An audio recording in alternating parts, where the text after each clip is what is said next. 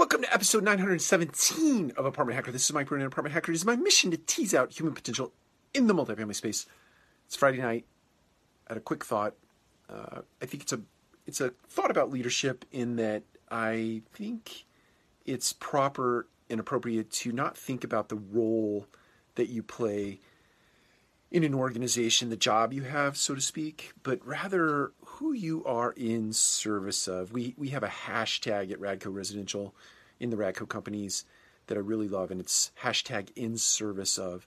Think about who you are in service of, who you help with problems, who you help with circumstances and situations that present themselves that need solutions. Think about it that way. Don't think about the role that you play or the job that you do. It's the people. It's all about the people. Team members first. Hashtag in service of. Take care. We'll talk to you again soon.